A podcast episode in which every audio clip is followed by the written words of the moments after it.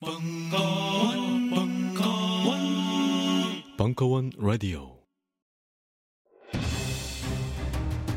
자유를 외친 신 김수영, 위대한 화가 이중섭, 전설이 된 반고흐. 그런 그들의 진짜 모습은 찌질했다. 철없는 가난뱅이, 애정결핍 환자, 우리가 사랑한 위인들의 민낯. 위인전에 속은 어른들을 위한 경쾌한 반전이 시작된다. 딴지일보 인기 연재를 책으로 엮은 찌질한 위인전. 완벽하지 않아서 눈물나게 아름답고 찌질했기에 더욱 위대한 그들의 삶이 전하는 위안과 감동. 딴지일보 홀짝 기자의 찌질한 위인전. 전국 서점과 온라인 서점 딴지마켓에 있습니다. 위즈덤 하우스.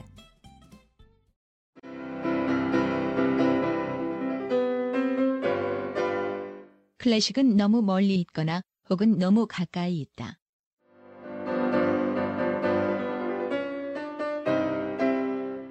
재수 없는 천재주의 예술 사관이 아닌 시대 속 존재로서의 클래식 음악사.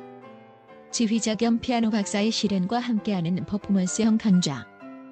시대 정신과 음악 양식 모두를 아우르는 입체적 이해.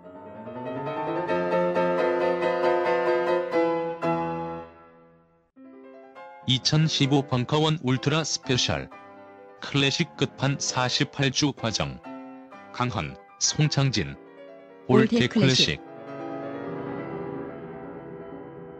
자세한 사항은 벙커원 홈페이지를 참조하세요. 우리는 생각했습니다. 신뢰는 가까운 곳에 있다고. 우리가 파는 것은 음료 몇 잔일지 모르지만 거기에 담겨 있는 것이 정직함이라면 세상은 보다 건강해질 것입니다. 그래서 아낌없이 담았습니다.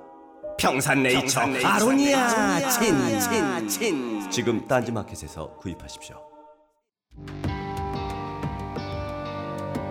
금태섭 변호사 이철희 소장 특강. 이기는 야당을 갖고 싶다. 2부 10월 5일 강연 야당이 이 지는 정당인 이유가 여러 가지가 있겠죠, 그죠? 어, 되게 지, 는 집안에는 또 이유가 많다고 해요. 어, 여, 이유가 여러 가지일 텐데 우리가 지금까지 얘기했던 일종의 뭐 어, 노선의 문제도 있었고요. 어, 또 하나는 지금 말씀하신 대로 행태, 예? 이렇게 뭐 분위기나 풍조 같은 이런 게 있잖아요. 자기들끼리 감싸주는. 어, 그걸 이제 강준만 교수 표현에 의하면 싸가지 없음 이거든요. 이 싸가지 없는 진보라고 표현을 해요. 저랑 강준만 교수랑 이렇게 대담하면서 제가 물어봤던 게 뭐냐면 제가 볼 때 야당이 자꾸 지는 이유는 무능해서 지는 것 같은데 실력이 없는 거 아니냐. 근데 이걸 싸가지라고 얘기하면 좀 문제의 본질을 흐리는 것 같다라고 제가 말씀을 드렸더니 그분이 하는 말씀이 당신 말에 동의한다. 근데 아무리 그 사람이 좋은 얘기를 해도 싸가지 없으면 안 듣는다는 거예요. 우선 사람이 메신저가 싸가지가 있어야 메시지가 설득력 있게 다가오는 거지. 메시지가 아무리 좋아도 싸가지가 없으면 무슨 듣지를 않으려고 하는 거 아니냐. 그러니까 이 진보 정치 세력은 대체로 자기가 봤을 때 특히 이제 새정치 민주연합은 싸가지 없는 것 때문에 그나마 갖고 있는 좋은 내용도 전혀 대중들에게 다가가지 못한다 이런 비판을 하더라고요. 저는 공감했거든요. 어, 좀 그런 점이 있잖아요, 그죠? 근데 가까이서 보면 좀 그런 게 있을 거예요. 근데 아마 정당 생활을 오래 한 사람들이 볼 때는 금태섭 변호사 같은 사람이 싸가지 없다 그럴 수도 있어요. 그 무슨 상대적 관점에서 뭐 얼마든지 그럴 수 있거든요. 너도 임마 정치 좀 더 해봐. 우리가 왜 그 여기 계신 분이 몇 분이 그걸 아실지 모르겠습니다만 신혼부부들한테 하는 말이 있잖아요. 살아봐라 임마 이런 얘기 하잖아요. 정치인들도 그러거든요. 너도 임마 배지 달아봐. 네가 밖에서 하는 말처럼 되나 이러거든요. 그 사람들 관점에서 볼 때는 전화 건변이나 이런 사람들이 싸가지가 없는 거예요. 저것들은 알만한 놈들이 계속 밖에서 막 공격하고 비판한단 말이죠. 이것도 감정의 에, 간극이 굉장히 커요. 그렇잖아요. 이런 거는 어떻게 더 세게 조지는 게 답이에요? 아니 그거 그러니까 그게 이제 그 당연히 다른데 실제로 어려운 그러니까 우리나라 특히 야당 정치인들은 어려운 시절을 오래 지나오신 분들이 많습니다. 그 학생 때부터 운동권 하고 또 이 뭐 정말 전두환 치하에서부터 고생하신 분들도 많고 하는데 지금 조금 실수했다고 이거 두들겨 패는 것이 맞냐. 그리고 굉장히 우리가 어렵게 야당 생활을 해왔는데 저는 그 말씀에 굉장히 존중합니다. 그리고 이 그렇게 살아오신 분들이 그만한 보답을 받아야 된다고 생각을 하는데 예를 들어서 그게 그렇게 제가 이 한마디 돕는 게 그분들한테 더 이익이 되느냐? 저는 절대 안 그렇다고 보거든요. 제가 오히려 저는 그분들한테 싸가지 있다. 뭐 이 애가 그래도 사람 됐네. 이런 얘기 들을 수 있는데 지금 야당 정치인들이 그런 얘기를 전부 듣고 싶어 합니다. 말도 안 되는 잘못을 저질렀더라도 이제 이 변명해 주고 그러면은 아유 그래도 그 사람이 마음씨가 따뜻하네 이런 얘기를 듣는데 이게 실제로 그 지금 어떤 실수를 한 사람의 이미지에는 전혀 도움이 안 되고 당 전체를도 굉장히 안 좋거든요. 근데 그 감싸주는 사람, 좋은 말 해주는 사람의 이미지와 어, 어떤 정치적인 채권에만 이득이 되는 겁니다. 그게 저는 욕을 해줘야 된다고 생각을 합니다. 꾸준히. 꾸준히. 네. 알겠습니다. 여러분 종편 볼 때 종편 안 보죠? 안 보실 것 같아요. 안 보시는데 가끔 보시면 보수 패널이라고 나오잖아요. 그리고 박근혜 대통령이나 새누리당이라고 하면 그 격렬 변호하잖아요. 보기 좋아요? 안 좋죠. 근데 우리 편이 나와가지고 여러분 편이 나와가지고 보호 안 해주면 서운하죠. 그게 다 똑같아요. 사람 심리가 그렇거든요. 근데 쓴소리 듣는 게 중요한 겁니다. 저는 정치인들이 이 국민의 사랑으로 크기도 합니다만 대목 대목마다 실패와 비판을 통하지 않으면 절대로 큰 정치인 못 된다고 생각하거든요. 제가 뭐 어, 너무 성욕하는 걸 좋아하지는 않습니다만 노무현 대통령이나 김대중 대통령이 권력을 잡기까지의 과정을 보면 정말 할 수 있는 건다 했거든요. 그렇잖아요. 마키아벨리스트라는 말을 들어가면서까지 할 수 있는 걸 다 했습니다. 근데 그게 공부를 해보니까 막스 베브의 책에 보면 맨 마지막에 그렇게 해놨습니다. 정치를 하는 사람, 정치를 통해서 뭔가 세상을 바꿔보겠다는 사람들이 가져야 될 마음가짐으로 항상 그럼에도 불구하고 숱하게 많은 좌절과 실패와 비난과 욕설 그것을 이겨내는 그럼에도 불구하고의 정신을 가지고 버틴 사람이 세상을 바꾸더라라는 얘기를 해요. 그 이게 뭐 우리가 나쁜 의미로서는 마키아벨리스트와 베버가 말하는 그 그럼에도 불구하고의 정신을 가진 사람의 차이는 백잔장 차이입니다.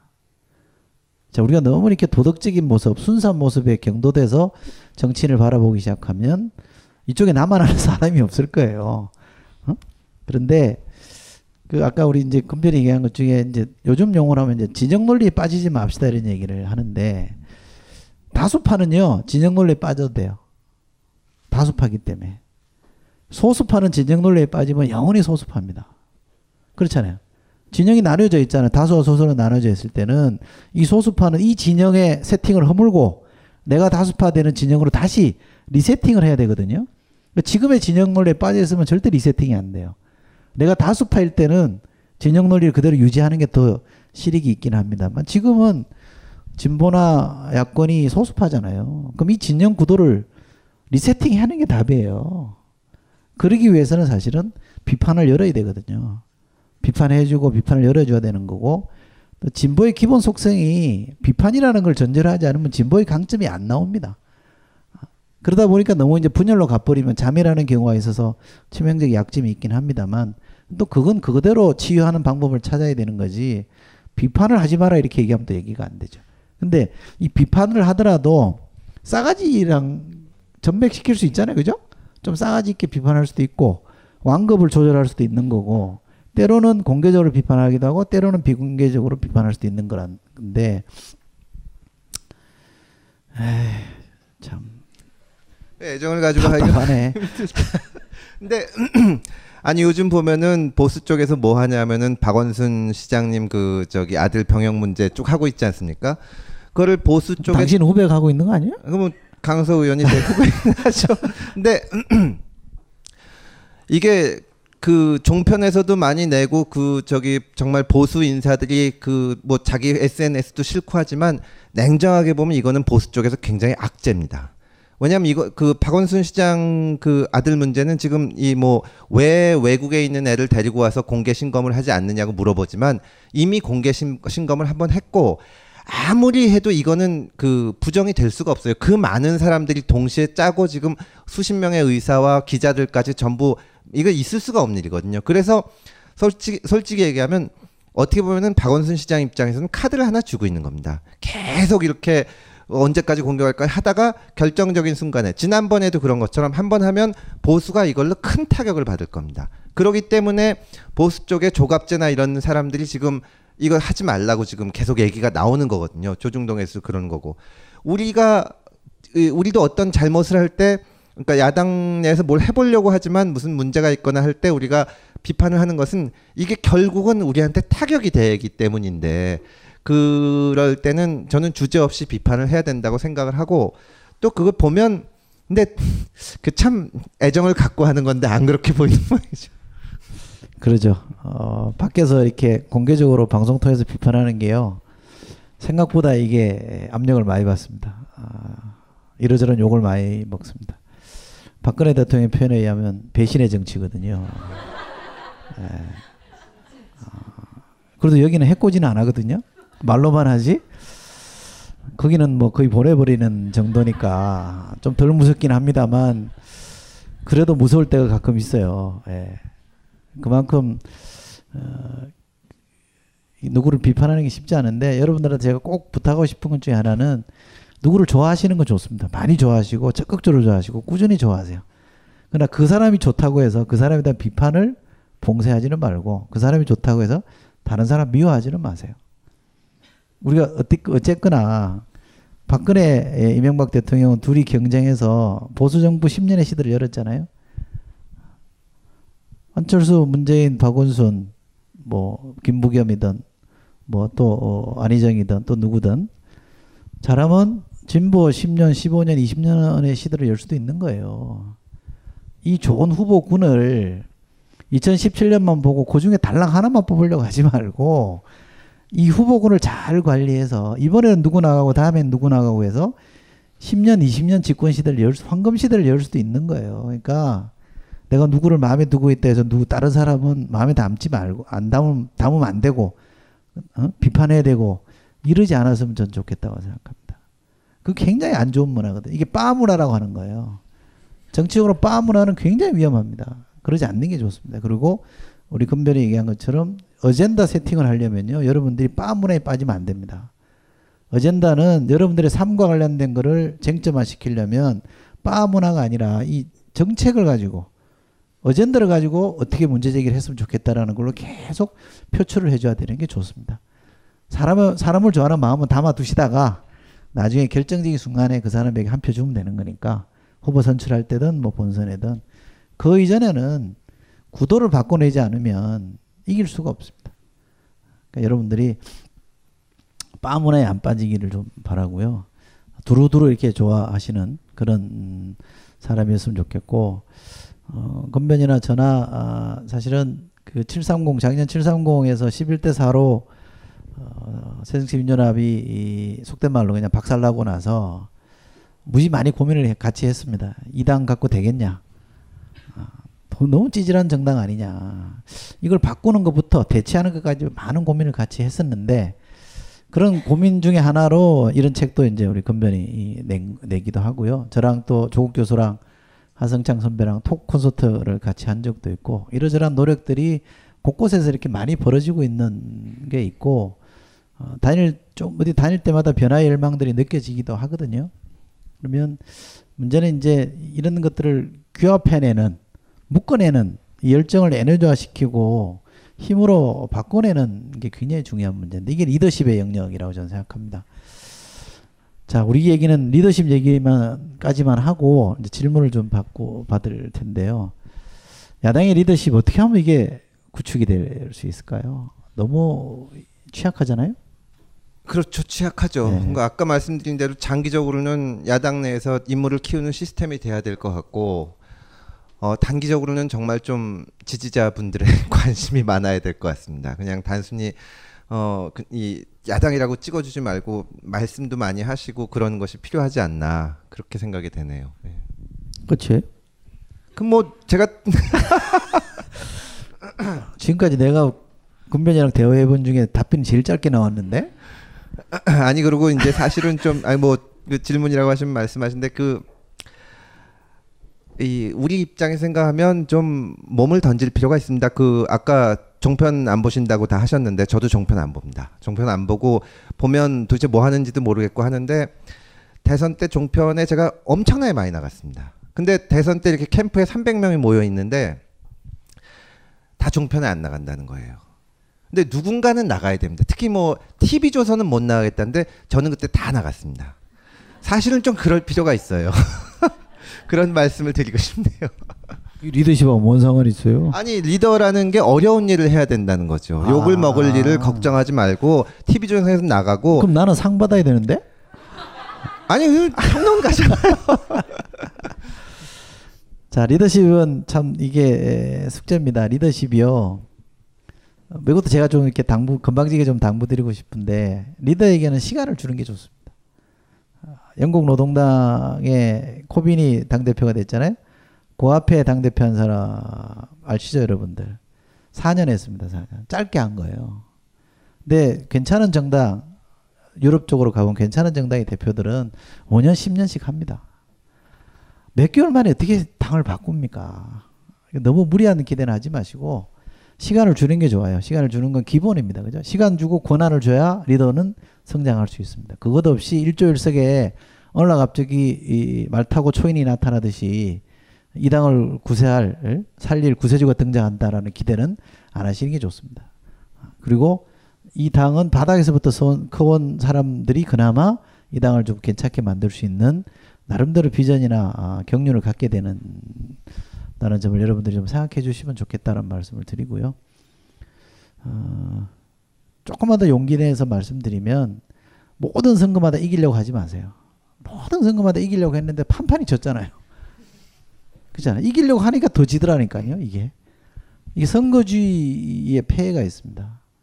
역설적이게도 선거가 아닌 일상 정치를 잘 풀어내는 세력이 승리할 수도 있습니다. 그러니까 우리가 너무 모든 거를 포커스를 선거에만 맞춰가지고 모든 자원을 선거에만 맞춰서 동원하면 이길 거라 생각하는 것도 지금까지 근래의 몇개 선거를 보면 환상입니다. 그러니까 차근차근 너무 그런 주기적으로 주어지는 선거 스케줄에 쫓겨다닐 필요는 없다라고 생각하는 거고요. 질문 겸해서 금태섭 변호사가 만약에 먹히는 사람이다. 이 강남 좌파 이미지가 좀 있잖아요. 그죠? 강남에 에, 출마해서 당선시키는 목표를 만약에 당이 제시하고 있다 그러면 여러분 어떻게 보세요? 괜찮은 카드 같아요? 강남으로 몰아보려 그랬더니 아? 강남이라고 꼭 이길 수 없는 것은 아닙니다. 그 지난번에 저 육사 지방선거 때 음, 박원순 시장님이 이제 그 정몽준하고 붙었을 때 저희가 강남 서초에서도 상당히 우세를 보이고 이길 수가 있었고 강남도 이긴다고 생각을 하는데 문제는 그렇게 생각합니다. 그 저는 87년도에 처음 선거를 했는데 그때 그 대선 때 처음 투표할 때 김대중 대통령을 찍은 이후로 계속 민주당을 찍어 왔는데 생긴 거와 다르게. 근데 그 2012, 2012년 그 4.11 총선 때 사실은 야당이 대승한다고 했지 않습니까? 그때 거의 서울을 전부 다 이길 거라고 했는데 제가 무슨 생각, 건방지지만 무슨 생각을 했냐면 야당이 만약에 전 선거구를 다 이겨서 300명 국회의원을 전부 새정치연합이 차지하는 게 맞는지 잘 모르겠어요. 그러니까 강남은 서울에서 저기 그 굉장히 어 새누리당의 본거지죠. 그런 건데 거기서 그러니까 말하자면 새누리당은 저는 한 번도 지지해 본 적이 없고 참 이해하지 이해하기 힘든 정당이지만 거기를 지지하는 사람들도 있습니다. 그것도 또 있고 균형이 맞아야 되는 것처럼 우리가 지금 되게 약한데 약한 주제에 이런 얘기하면 어떨지 모르지만 강남을 차지하는 것이 얼마나 의미가 있는지 모르겠는데 문제는 어 결국은 우리나라 같은 경우는 이 대선에서 어느 쪽이 집권하는지가 가- 가장 중요하고 유일하게 중요하다고 생각하거든요. 정권 교체를 하는 게 그러려면은 이제 강남이나 서초에서도 어 이제 우리가 거기서 국회의원을 못 내더라도 가서 우리 얘기를 하고 이 많은 사람 되도록 많은 사람들을 설득을 시키고 돌려놔야 그게 나중에 대선의 표가 되는 거 아닙니까? 강남 서초에서 야당으로 나가신 분들이 그런 일을 하는 건데 뭐 필요하다면 할 수도 있습니다. 할 수도 있답니다. 에, 에.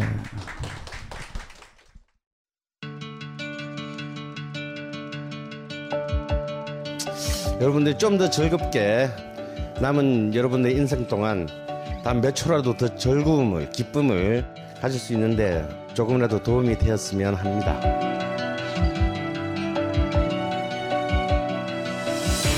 미국 역사에서부터 비엔나 궁정을 거쳐 한국 근현대사까지 강헌이 주목한 음악사의 역사적 장면들. 음악평론가 강헌의 첫 책 출간. 이름하여 전복과 반전의 순간. 지금 바로 딴지마켓에서 구매하실 수 있습니다.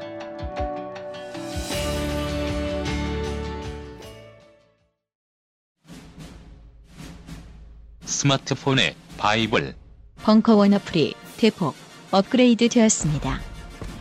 강좌 및 강의별 결제 기능 탑재. 멤버십 회원이 아니라도 벙커원 동영상들을 골라볼 수 있는 혁신. 바로 확인해 보세요. 각종 사회 비리와 거짓말에 처절한 똥침을 날려온 딴지일보가 마켓을 열었습니다. 기자들이 검증해 믿을 수 있는 상품들을 은하계 최저가로 판매하여 명랑한 소비문화 창달에 이바지할 딴지마켓. 이제 신뢰를 쇼핑하세요. 주소는 마켓.딴지.com. 어, 그걸 전제로요. 어, 그걸 전제로 전략적으로 지금 야당이 또는 진보 정당이 이 강남에서 당선을 목표로 하는 것은 좋은 전략은 아닙니다. 아, 전략적으로 보면 에, 선거는 항상 모든 선거구에서 다 이기겠다고 하는 그림이 좋은 전략적으로 불가능하거든요. 어, 그- 그런 점을 참고 삼아 제가 말씀드리고 아마 이해하실 겁니다. 무슨 말씀이신지. 자 이제 그치 없는 질문의 시간을 좀 가져볼 텐데요. 플로어에 마이크가 준비되어 있다고 그랬는데 손 드시면 마이크가 갈 겁니다. 질문 주세요. 안녕하세요. 아, 제가 좀 늦어가지고 앞에서 말씀을 하셨는지는 잘 모르겠는데, 그, 금 변호사님 오시면 제가 조금 궁금한 게 있었는데요. 제가 알고 있기로 금 변호사님께서 안철수 의원님 캠프에서 일을 하셨던 걸로 알고 있습니다. 예. 근데 지금 솔직히 저는 그 안철수 의원님이 처음에 어, 나오실 때부터 지지를 했었거든요. 근데 지금의 이제 행태를 보면 조금 좀 많이 실망스러운 것도 사실이고 그런데 이제 금 변호사님도 한결에 그 글을 칼럼을 기고하실 때부터 제가 계속 그 칼럼을 읽고 했었는데 지금 금 변호사님께서 보시기에 그 안 의원님을 옆에서 보시니까 지금 현재 행태에 대해서 좀 어떻게 생각하시는지 뭐 대부분의 사람들은 이제 안철수 의원님은 버리는 카드라고 생각을 하거든요. 네, 저도 솔직히 말씀드리면 좀 많이 실망을 했기 때문에 약간 그런 건 있는데 그 점에 대해서는 어떻게 생각하시는지. 아까 못 들으셨구나. 만난 지 8개월 됐답니다. 아, 근데 옆에서 아무래도 계속 자문을 하시다 보면은 그 흘러가는 그 흐름이 보통 일반인들보다는 많이 잘 보이실 거라고 생각을 하는데 제가 직접적으로 궁금한 건 안 의원님한테 희망이 있나요? 아직도? 어, 저는 희망, 저는 희망이 있다고 생각합니다. 저는 희망이 있고 그리고 8개월 만난 지는 8개월 됐지만 사실 인간적으로는 굉장히 정도 많이 들고 좋아합니다. 근데 어, 이 책을 쓸 때 제가 중간에 원고를 친한 사람들한테 읽히면서 뭘 물어봤냐 하면 이 책이 안철수 이야기냐 금태섭 이야기냐 안철수 이야기면 안 내겠다. 근데 안철수 이야기는 아니에요. 안철 안 의원을 어, 비판하려고 쓴 거는 아니고 정치라는 건 혼자 하는 게 아닙니다. 그러니까 안 의원을 비롯해서 저를 비롯해서 많은 사람들이 이제 그 새정치의 깃발을 내걸고 안철수 의원이 대표 주자로 해서 나왔는데 지금은 실패했죠. 지금 굉장히 어려운 상황이고 실패했다는 게 뭐 선거에선 떨어지고 어, 사퇴하고 했지만 다음을 기약할 수 있고 이게 갈 길이 어렵지만 보인다거나 하는 상황이라면은 실패라고 안 하는데 현재는 구체적으로 굉장히 안 보입니다. 안 의원 당내에서 그 무슨 세력이라고 할 것도 없고 지금 합당했는데 본인 혼자 그러니까 본인 개인의 이미지와 지지율 뿐이지 옆에 이렇게 그 뭉쳐 있는 사람들이 없거든요. 굉장히 어려운데 문제는 어 제가 처음에 그 대선 때 도우면서 본 거는 안 의원이 그때 많이 하던 얘기가 우리가 뭐 저야 뭘 아는 게 없으니까 그렇지만 전문가들이 지적을 하면 어 내가 정치 시작한 지 2개월밖에 안 돼서 아직 모른다. 굉장히 열심히 그러니까 경청을 하신 분입니다. 그래서 그런 얘기를 듣고 그다음에 조금 좀 이제 경험이 쌓였으니까 단단하게 결단을 내릴 때 결단을 한다면 저는 충분히 그 이게 어 승부를 볼 수 있다고 생각합니다. 그리고 다른 정치인들에 비해서 어, 세력이 없고 그런 약점이 있지만 또 이 어떻게 보면은 이제 그렇게 크게 진 빚이 있다거나 또 이렇게 그 과거에 무슨 오점이 있다거나 그런 것이 없기 때문에 잘하면 성공할 수 있는데 지금 현재 성적표는 말씀하셨듯이 되게 그 이 어려운 상황이고 많은 분들이 버리는 카드다 뭐 어떻게 이제 그렇게 생각하는 것도 맞는데 뭐 그래도 희망은 있다고 생각합니다. 이게 희망이 있다는 얘기예요, 없다는 얘기예요? 예? 추석 때 안철수 의원으로부터 선물 왔어요? 예 이번에 왔던데요. 이번에 먹은 거예요? 예, 그 홍 그 감이 왔습니다. 감, 감을 좀 가져라. 모르겠어요. 설에는 받으셨어요? 아니요 설에 선물 보내나요?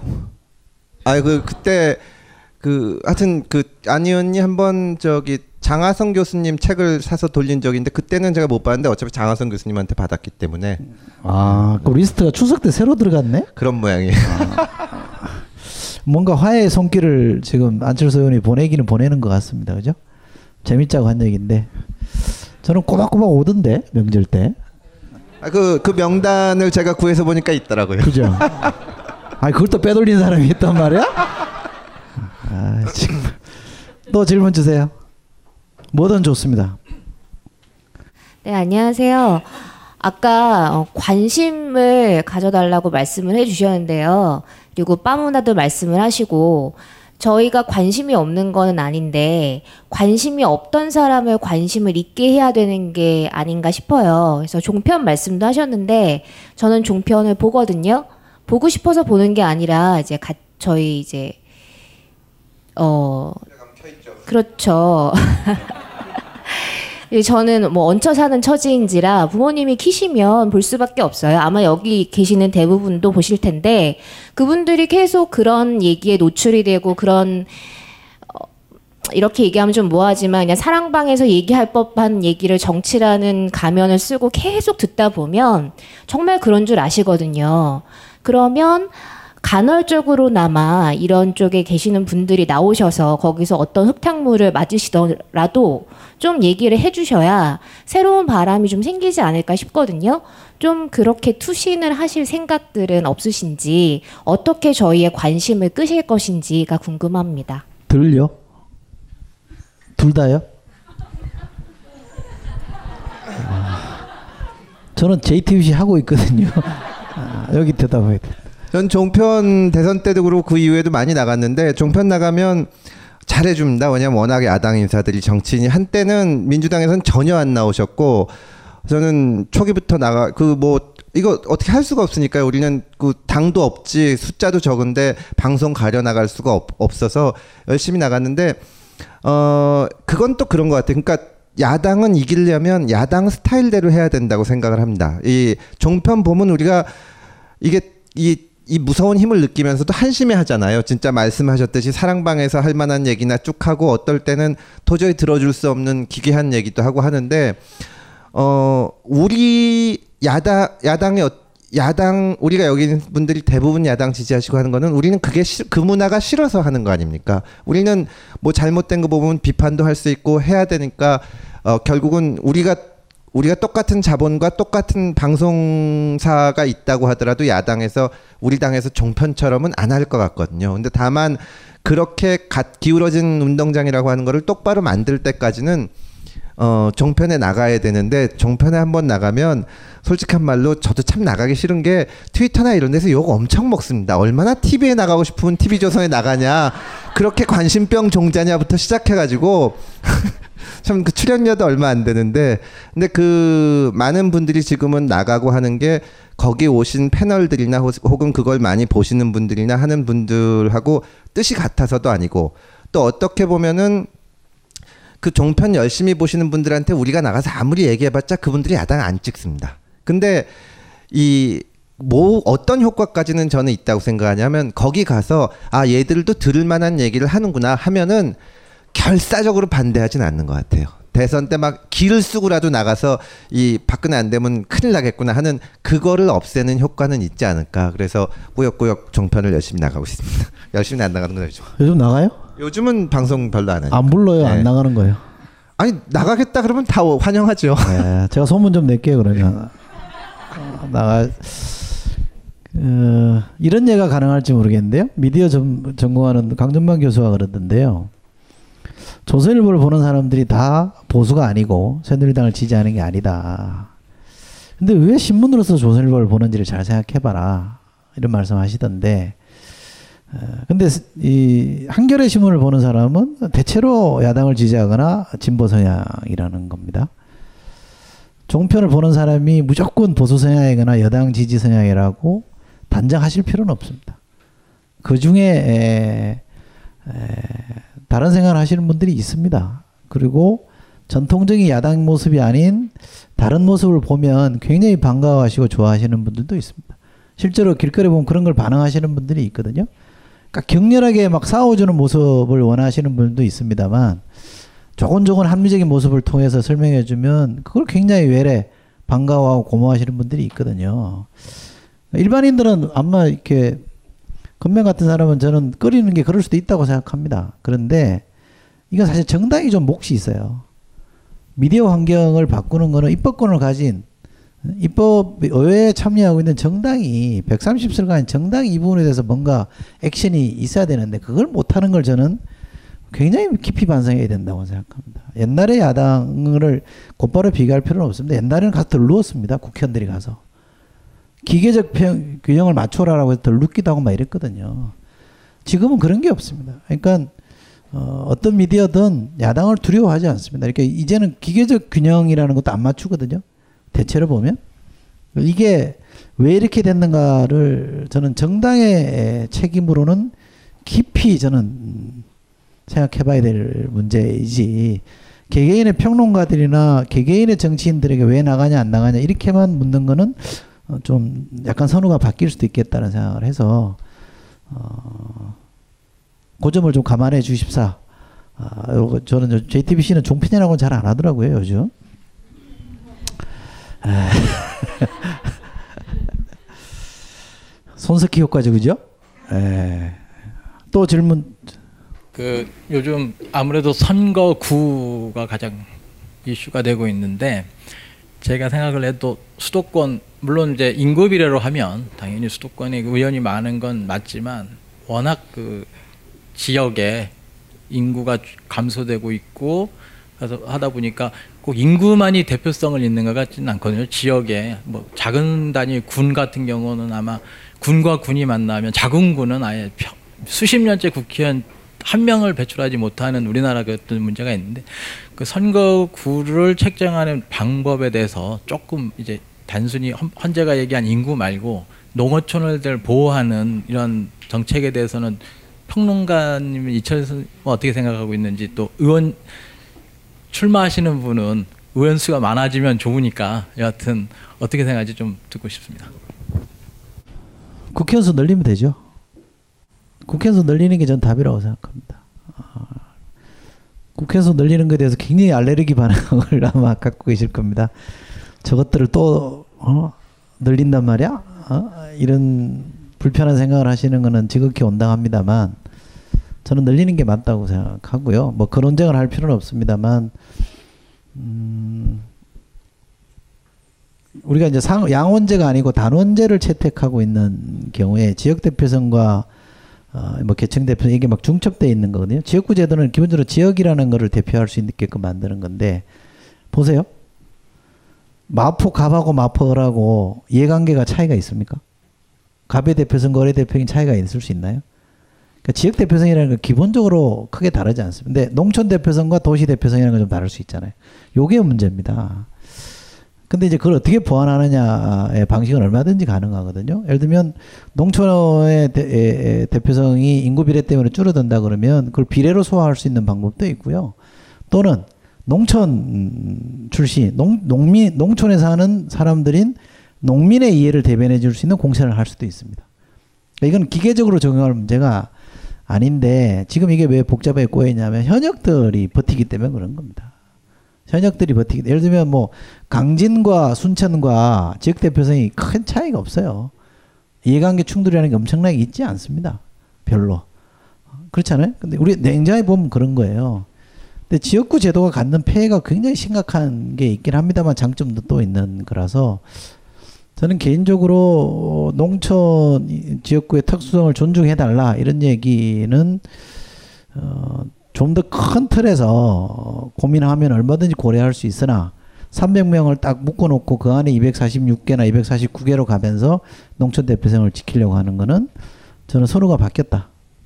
그래서 저는 부정적으로 보는 편입니다.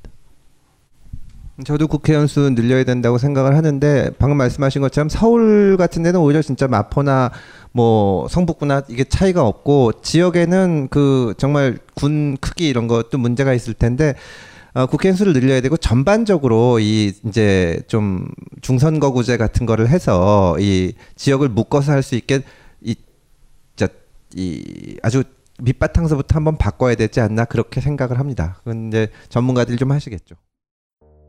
요즘 나는 책 추천을 하지 않는다. 그래도 이 책은 추천하지 않을 수 없다. 나는 딴지일보 읽은 척 매뉴얼의 애독자였으니까. 이웃시민 고전은 직접 반려들어 읽는 게 가장 좋다. 그게 여의치 않으면 너부리의 읽은 척 매뉴얼을 읽어라. 읽은 척 매뉴얼은 고전들의 뒤틀린 소개이자 색다른 비평일 뿐만 아니라 그 자체로 고전과 맞먹는 유사 고전이다. 고종석 그는 딴지일보 역사를 통틀어 가장 딴지적 글쟁이다. 김어준 고전이 얼마나 재밌는가를 은하계에서 가장 재밌게 설명하는 책. 딴지 편집장 너브리의 고전문학 읽은 척 매뉴얼. 아직 고전을 모르는 분들께 그리고 이미 고전을 알고 있는 분들께도 강력 추천합니다. 지금 바로 전국 서점에서 만나보세요. 딴지 마켓에서 구입하는 분께는 저자 사인본을 배송해 드립니다. 안녕하세요. 용산에서 가장 믿음 가는 조립 PC 전문 업체 컴스테이션의 이경식입니다. 당장이라도 사용하고 있는 컴퓨터를 들어다 던지고 싶을 때 그럴 때를 대비해 저희 컴스테이션이 용산 선인상가 21동 1층 130호에서 기다리고 있습니다. IT 강국에 걸맞게 믿을 만한 조립 PC 컴스테이션이 신뢰를 바탕으로 그 기회를 제공해 드리겠습니다. 궁금하신 점은 문의 주십시오. 011 892에 5568번입니다. 우주 최강의 만족스러운 서비스를 제공해드리는 저희 컴스테이션이 늘 기다리고 있겠습니다. 딴지스에게 F1 같은 존재, 컴스테이션은 조용한 형제들과 함께합니다. 간단한 질문이에요. 이철희 소장님께 선거에서 이기고 싶다. 그러면은 북한 문제 우리 항상 종북으로 몰리잖아요. 그리고 선거에서 나올 때 야당은 정권 교체 이러면 약간 아 그 의도는 알겠는 약간 피로함 뭐 이런 게 있고 늘 나왔던 그런 거였기 때문에 또 항상 종북의 프레임이 갇히잖아요. 그래서 정말 속되게 이기려면 우리가 김정을 엄청 욕하는 거예요. 이를테면 이런 우스운 방법일지라도 어, 떻게그 북한 문제에 대해서 그 당내에서 어떤 세법이 그런 게 있는지 그냥 궁금해요. 간단하지 않은 질문인데. 어, 저는 동의합니다. 어, 무슨 말씀인가 하면 어, 저는 DJ 대통령이 햇볕 정책을 들고 나와서 한국 사회가 분단 체제로 인해서 생기는 온갖 질곡이나 이 폐해를 극복하려고 시도한 거는 반드시 해야 되는 과정이고 그것이 상당한 성과를 낳았다고 저는 생각합니다. 근데 이게 이제 정치적 어젠다로 작동해 하기 시작하면 이게 민심의 지형을 고려하지 않고 무작위적으로 기계적으로 적용할 수는 없는 거거든요. 어, 독일 같은 경우에는 이른바 동방 정책이라고 하는 게 우리 거랑 햇볕 정책이랑 똑같은 거예요. 똑같이 평화 정책인데 어, 처음에 굉장히 트러블이 많이 있었습니다만 결국 당시에 보수 정당들이 빌리 브란트의 평화 정책을 수용을 했거든요.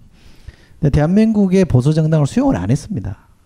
그렇기 때문에 계속 쟁점화되고 있는 거는 이제 분단 체제가 지속되는 한 어느 정도까지는 작동을 할 텐데 정당이라면 이 문제를 어떻게 뭐 이렇게 수위를 조절할 건지가 중요한 문제고요. 저는 기계적으로 햇볕 정책을 무조건적으로 외치는 것은 답이 아니다라고 저는 생각합니다. 대북 정책 관련해서 여론이 굉장히 안 좋아져 있는 게 사실이거든요. 그래서 유연하게 가는 게 맞다라고 생각하고요. 가급적이면 남북 관계의 이슈를 쟁점화 시키지 않는 게 좀 좋다고 보는데 그런 점에서 박근혜 대통령이 8.15 합의를 한 거는 대단히 잘한 거다라고 생각합니다. 남북 관계를 위해서도 잘한 것이고 저렇게 타협 구도로 가게 되면 저걸 쟁점화 시키는 게는 쉽지 않은 구도이기 때문에 그래서 저는 어느 순간 깰 거라고 보는 쪽입니다. 어느 순간 가면 저걸 깰 거다라고 보는데 어쨌든 그런 점에서 저는 긍정적인 점이 좀 있다고 보고요. 나머지 영역에서 일률적으로 진보냐 아, 보수냐 좌클릭이냐 우클릭이냐 답을 할 수 없다고 저는 생각합니다. 어, 사회 경제적인 정책에 있어서는 좀 더 저는 과감해야 된다고 생각합니다. 좀 더 과감해야 된다는 얘기는 좌클릭이겠죠, 그죠? 어, 그거는 저는 불가피한 선택일 거라고 생각합니다. 진보가 사회 경제적인 정책에서 어, 좀 더 사회 경제 약자들이나 서민들을 대변하지 않으면 그건 진보가 아니라고 저는 생각하기 때문에 진보인 진보를 표방하는 표방한 이상 그건 불가피하게 가야 되는 점이 있고 지금 유권자들의 정서나 투표를 통해서 드러나는 걸 보면 상당히 많이 이 유권자들이 받아들일 수용 태세가 돼 있거든요. 그건 조금 더 저는 과감하게 가야 된다고 생각하고 어, 그러나 물론 이제 뭐 복지만이 답이다 이렇게 주장해서는 안 된다고 생각합니다. 왜냐하면 최근에 아까 뭐 장화선 교수나 이런 사람들이 생산 영역에서 이 불균등, 불평등을 해소하는 것도 중요하다. 이걸 그대로 두고 나타난 격차를 복지로 치유하려고 하는 거는 어, 반쪽짜리다라는 얘기를 많이 하거든요. 이제 양쪽 다 필요한 대책이라는 점에서 보면 저는 뭐 지금 말씀하신 데 충분히 수긍하고요. 근데 진보도 찌질하지만 보수도 찌질하거든요. 보수도 찌질해서 결국 남북 관계를 이슈하고 쟁점할 겁니다. 그러니까 왜 보수가 끊임없이 친노 프레임을 작동시키느냐? 그쪽도 실력이 없기는 마찬가지예요. 그런데 보수와 진보가 똑같이 실력 없으면 누가 이깁니까? 보수가 이기는 거죠. 현실에서 이미 권력을 가지고 있는 기득권 세력이기 때문에 현실에서 강자들은 어지간하면 안 져요. 근데 현실에서 약자, 패자들은 굉장히 잘해야 이기는 문제거든요. 그런 점에서 저는 그, 런 전략적 고민에 대해서는 충분히 공감하는 편입니다. 어, 저는 짧게 세 개를 질문하겠습니다. 짧게 세 개요? 예. 아니. 아, 자 언론 탄압은 아닙니다만 합쳐서 길게 하나만 하시죠. 아, 예. 그, 금 변호사님께는 그 안, 안철수 의원이 한 저번에 온정주의 비판하신 거를 어떻게 생각하는지 한번 말씀 물어보고 싶고요.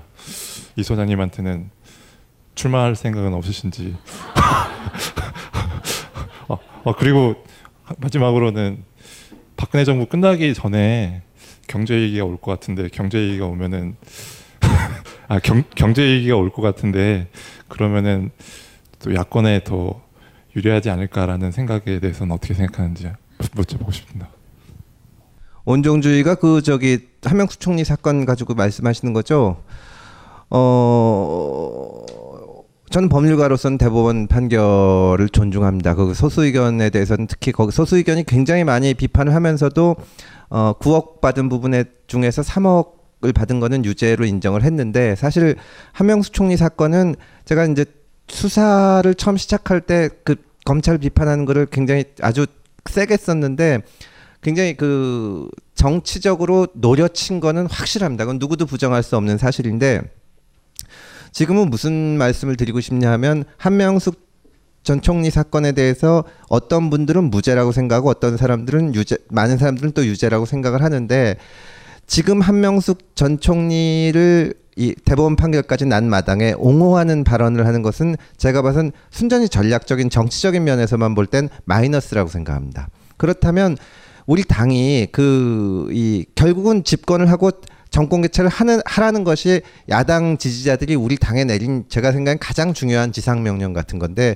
그리고 그걸 달성하려고 하는 것이 어 그 욕망이 권력 의지라고 생각합니다. 그러면 한명수 총리가 아무리 어렵고 저기 저 그 이 구치소로 가는 길이더라도 거기에 따뜻한 말 한마디 하는 것보다는 냉정하게 끊어야 되지 않나 하는 생각이 듭니다. 그 안철수 의원이나 문재인 대표님이나 좀 성품이 부드러우시고 하니까 사람들이 어, 권력 의지가 없는 거 아니냐 해서 요새는 두 분이 인터뷰 같은 데서 대통령 나갈 거냐 그러면 기회만 주어진다면 나간다 이렇게 말을 세게 하는데 권력 의지라는 것은 말을 세게 하는 것이 아니라 권력을 잡기 위해서 어디까지 버릴 수 있느냐를 보여주는 거라고 생각합니다. 저는 이번에 문재인 대표님이 한명수 총리를 버리지 못한 거에 대해서 굉장히 실망했습니다. 안철수 아, 그 그와 관련해서요. 안철수 의원이 어떤 인터뷰더라? 다음에는 양보하지 않겠다 이런 얘기를 했어요. 그래서 제가 그 캠프에 있는 사람한테 무지 화를 냈습니다. 또 양보한다고 해야 된다. 나보다 더 좋은 사람이 나오면 나는 언제든지 양보할 자세가 돼 있다. 이런 모습이 안철수 모습이지. 무조건 내가 출마한다는 건 안철수답지 않은 거다. 라고 제가 얘기를 했고요. 웃자고 한 소리인데 제가 아는 유명한 전략가가 고수톱도 세번 싸면 나는 거 아니냐. 아니 두 번 샀다는 거예요 지금. 한 번만 더 양보하면 난다는 거예요. 그 양반이 정말 대한민국 최고의 전략가거든요. 우스갯소리가 아니에요.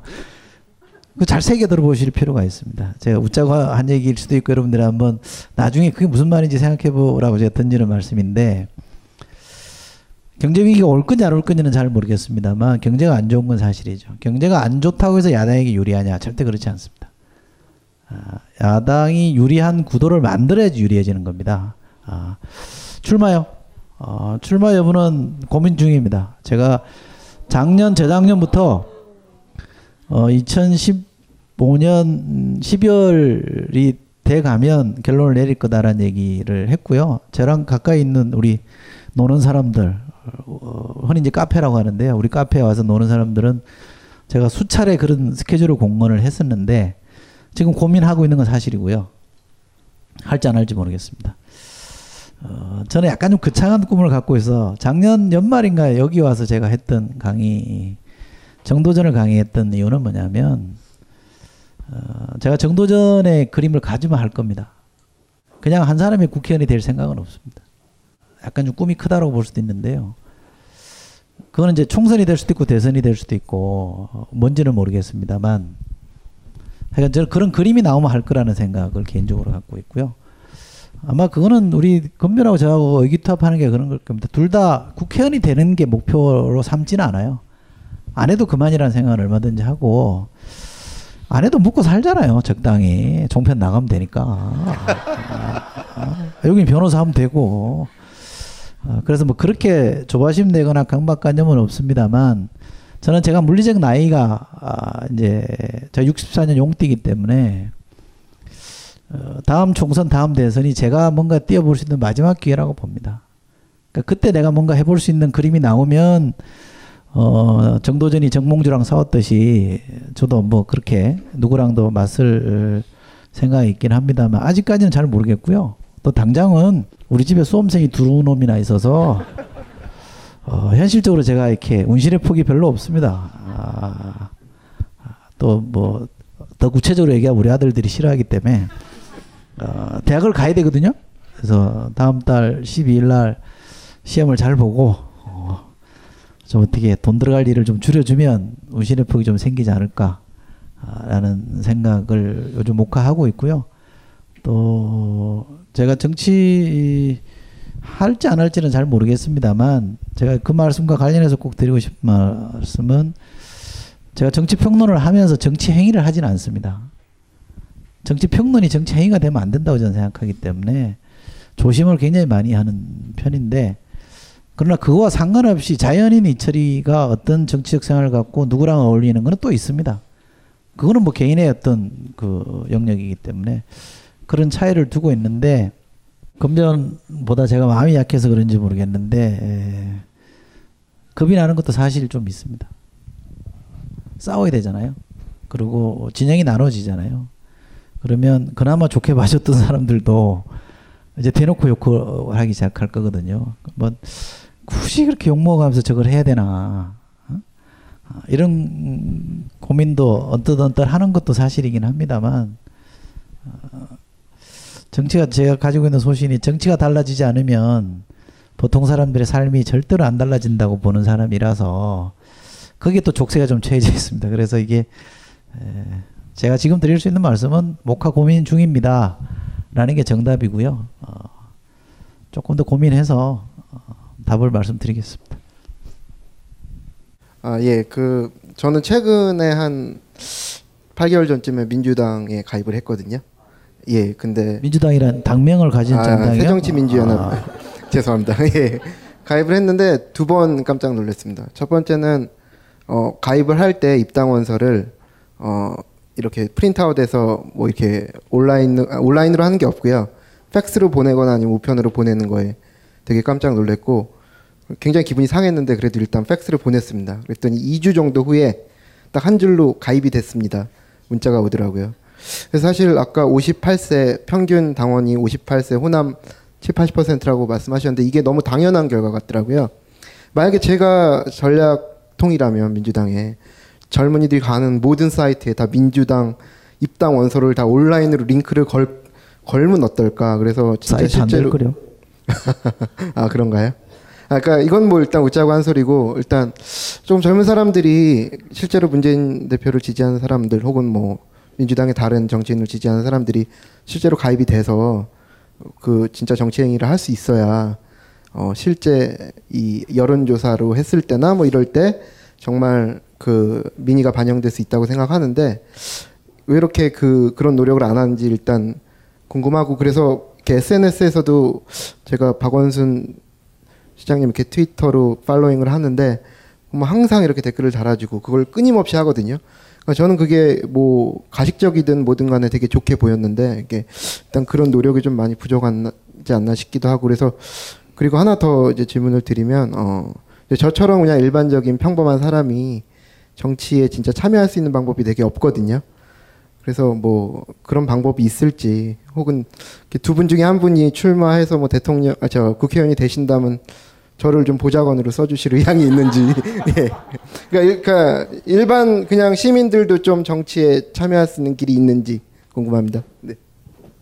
온라인 그 당원 가입은 저도 옛날에 누구한테 한번 혼난 적이 있습니다. 그 대변인 할 하고 마치고인가 누가 제가 아는 사람이 가입하려고 했는데 이게 안 되더라. 정말 큰 결심하고 하려고 했는데 근데 이유가 있었던 것 같아요. 제가 지금 정확하게 기억은 안 나는데 근데 그것 그게 이제 사실은 변명이 안 되는 게 무슨 제도적으로 규, 규제가 되거나 하면은 그게 야당은 사실 젊어져야 되기 때문에 저- 또 젊은 층의 지지가 있고 이 풀어야 되는데 어, 그 잘못되고 있는 건 맞지요. 그다음에 SNS 말씀하셨는데 사실 그 문화 그게 제가 대선 때 무슨 생각이 나냐면 그 안철수 캠프에서 어 트위터랑 페이스북을 잘 못했습니다. 굉장히 못했는데 그때 이제 그 제가 상황실장을 맡고 있는데 상황실에 어 우리 캠프 300명 중에 가장 어린 친구가 있었어요.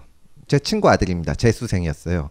재수하고 있는데 아르바 그 저기 경험이라도 쌓게 좀 데리고 있어라 그래가지고 데리고 있었는데 이 친구가 나중에 트위터하는 걸 우리 트위터하는 걸 보더니 차라리 10대 20대들한테 던져줬으면 이거보다 훨씬 낫겠다. 그러니까 이게 어 그 아무리 나이 든 사람이 조심스럽게 써봐도 이게 트위치나 저기 페이스북의 언어랑은 다르거든요. 그러니까 이거는 젊은 층을 해서 맡겨야 되는데 우리가 그거를 못 맡기고 조심스럽게 하다가 큰 걸 놓치고 있는 게 맞습니다. 이제 저도 기회가 되면 그런 말씀을 계속 드릴 거고 그리고 이철희 소장님이 나중에 의원님이 되시면 보좌관으로 반드시 임명하도록 제가 힘을 쓰겠습니다. 오지랖은 마지막 질문 나왔습니다. 두 번은 한 번도 안 하신 분들이 있기 때문에 양보해 주실 거라고 믿고요. 마지막 질문입니다. 오늘 이기는 야당을 갖고 싶다 책에 관련된 얘기니까 뭐 다른 질문보다 금태섭 변호사님한테 좀 궁금한 것 좀 여쭤보고 싶습니다. 어, 저는 개인적으로 2012년 대선 과정에서 금태섭 변호사님이 좀 그렇게 긍정적으로 보이지는 않았습니다. 너무 그 어떻게 보면 안철수 대통령을 만들기 위해서 의욕 과잉이라고 해야 되나? 뭔가 눈빛부터가 어좀 근데 그 이후에 이제 어 많이 그 숙성이 되셔서 이제는 어 충분히 이제 그 역할을 해주셔도 되겠다라는 개인적인 생각이고 그래서 지금 민주당 아니 새정치 연합에서 공천을 받으실 수 있는 어떤 그 전략이 있으신지 뭐 소위 말해서 주류도 아니고 비주류도 아니고 혼자 독고다이 같은 그런 이미지가 큰데 과연 기득권도 아닌데 험지로 몰려가는 건 아닌지 뭐 개인의 어떤 전략을 듣고 싶습니다. 아, 일단 그 아까 이철 소장님께서 말씀 끝에 저보다 겁이 더 많다고 하셨는데 제가 굉장히 겁이 많습니다. 겁이 많고 또 대선 때 그는 경험도 없지 겁은 많지. 근데 어, 캠프도 워낙 소규모고 당도 없지 누군가 뛰어들어야 했기 때문에 제가 좀 표정이 이상해질 정도로 그랬는지 모르겠는데 죄송스럽습니다. 그리고 그리고 공천을 받는 방법이 있으면 제가 여쭙고 싶는 거, 싶은 건데 어, 어 제가 생각엔 그래요. 그 공천이라는 거는 공천 받고 또 국회의원으로 당선되고 하는 거는 어떤 이 성과죠. 성과고 이제 상을 받는 것 같은 건데 어 제가 공무원 생활을 할 때나 또 변호사 생활을 할 때나 그 저는 그 말을 굉장히 좋아합니다. 별거 없는 것 같지만 돈 벌려고 생각하면 돈 못 번다. 자기 하는 일 좋아하고 열심히 하다 보면 돈이 벌리는 것이다. 정치하다가 실패 저희가 이제 그그 많이 실패하는 분들 보면 그 생 어느 순간부터 이 성과에 생각하는 것 같은데 저는 다른 거는 몰라도 제가 실력도 없고 경험도 없지만 당을 위해서 굉장히 당을 사랑한다고 생각을 하고 대선 때도 뭐 표정이 이상할 정도로 그랬지만 제 나름대로는 굉장히 열심히 했다고 생각합니다. 그러다 보면 언젠가 찬스가 오지 않을까 생각하고 뭐 이철희 소장님이 전략이야 짜주시겠죠. 왜 나한테 공이 넘어와요? 될 겁니다. 예. 될 거예요. 제가 뭐 지일은 못 봐도 너미는 좀 보는 편인데 어, 뭐이 정도면 새정치민주연합이 거절할 이유가 있겠습니까, 그죠? 예. 어쩌면 삼고 초래할지 모르죠. 예. 어, 될 겁니다. 그러니까 뭐 되면 잘할 것 같아요. 그래요? 감사합니다. 장담하실 수 어, 일단 잘하게 만드세요. 그러면 예, 여러분이 지지하시면 잘하게 만드는 그러니까 여러분들이 그 겨, 지금 결혼하신 분들은 애 키우는 거랑 똑같습니다. 정치인 키우는 게요. 마냥 사랑으로만도 안 되고 회초리 든다고 되는 게 아니고 혼낸다고 되는 게 아니고 정말 어려운 겁니다. 그러니까 잘 만들어 보시기를 어, 저도 옆에서 어, 도울 수 있으면 돕겠습니다. 자, 그 뭐 북콘서트인데 저자로서 마무리 발언하고 저희가 끝내면 좋을 것 같은데요. 짧게 마무리 발언 해주시죠. 예, 그 사실은 뭐 대선이고 저 합당이고 성공해서 여기서 이런 자리가 있었으면 훨씬 좋았을 텐데 어, 잘 못하고 실패담을 가지고 왔는데도 어, 이렇게 많이 와서 관심을 가져주셔서 정말 감사합니다. 어, 제가 이기는 야당을 만들겠다고 안 하고 갖고 싶다고 한 것도 또 이 여기 오신 분들도 관심이 많을 텐데 관심이 있는 사람들이 힘을 모으면 어, 지금은 어려운 것 같고 길이 안 보여도 반드시 또 성공하는 길이 있지 않을까 그렇게 생각합니다. 그때까지 저도 열심히 하겠고 또 오늘 어, 보잘것없는 책이지만 관심 갖고 이렇게 오셔 주셔서 정말 감사합니다. 감사합니다. 예, 고맙습니다. 마칠게요. 이 강의는 벙커원 어플에서 동영상으로도 시청하실 수 있습니다. 벙커원 라디오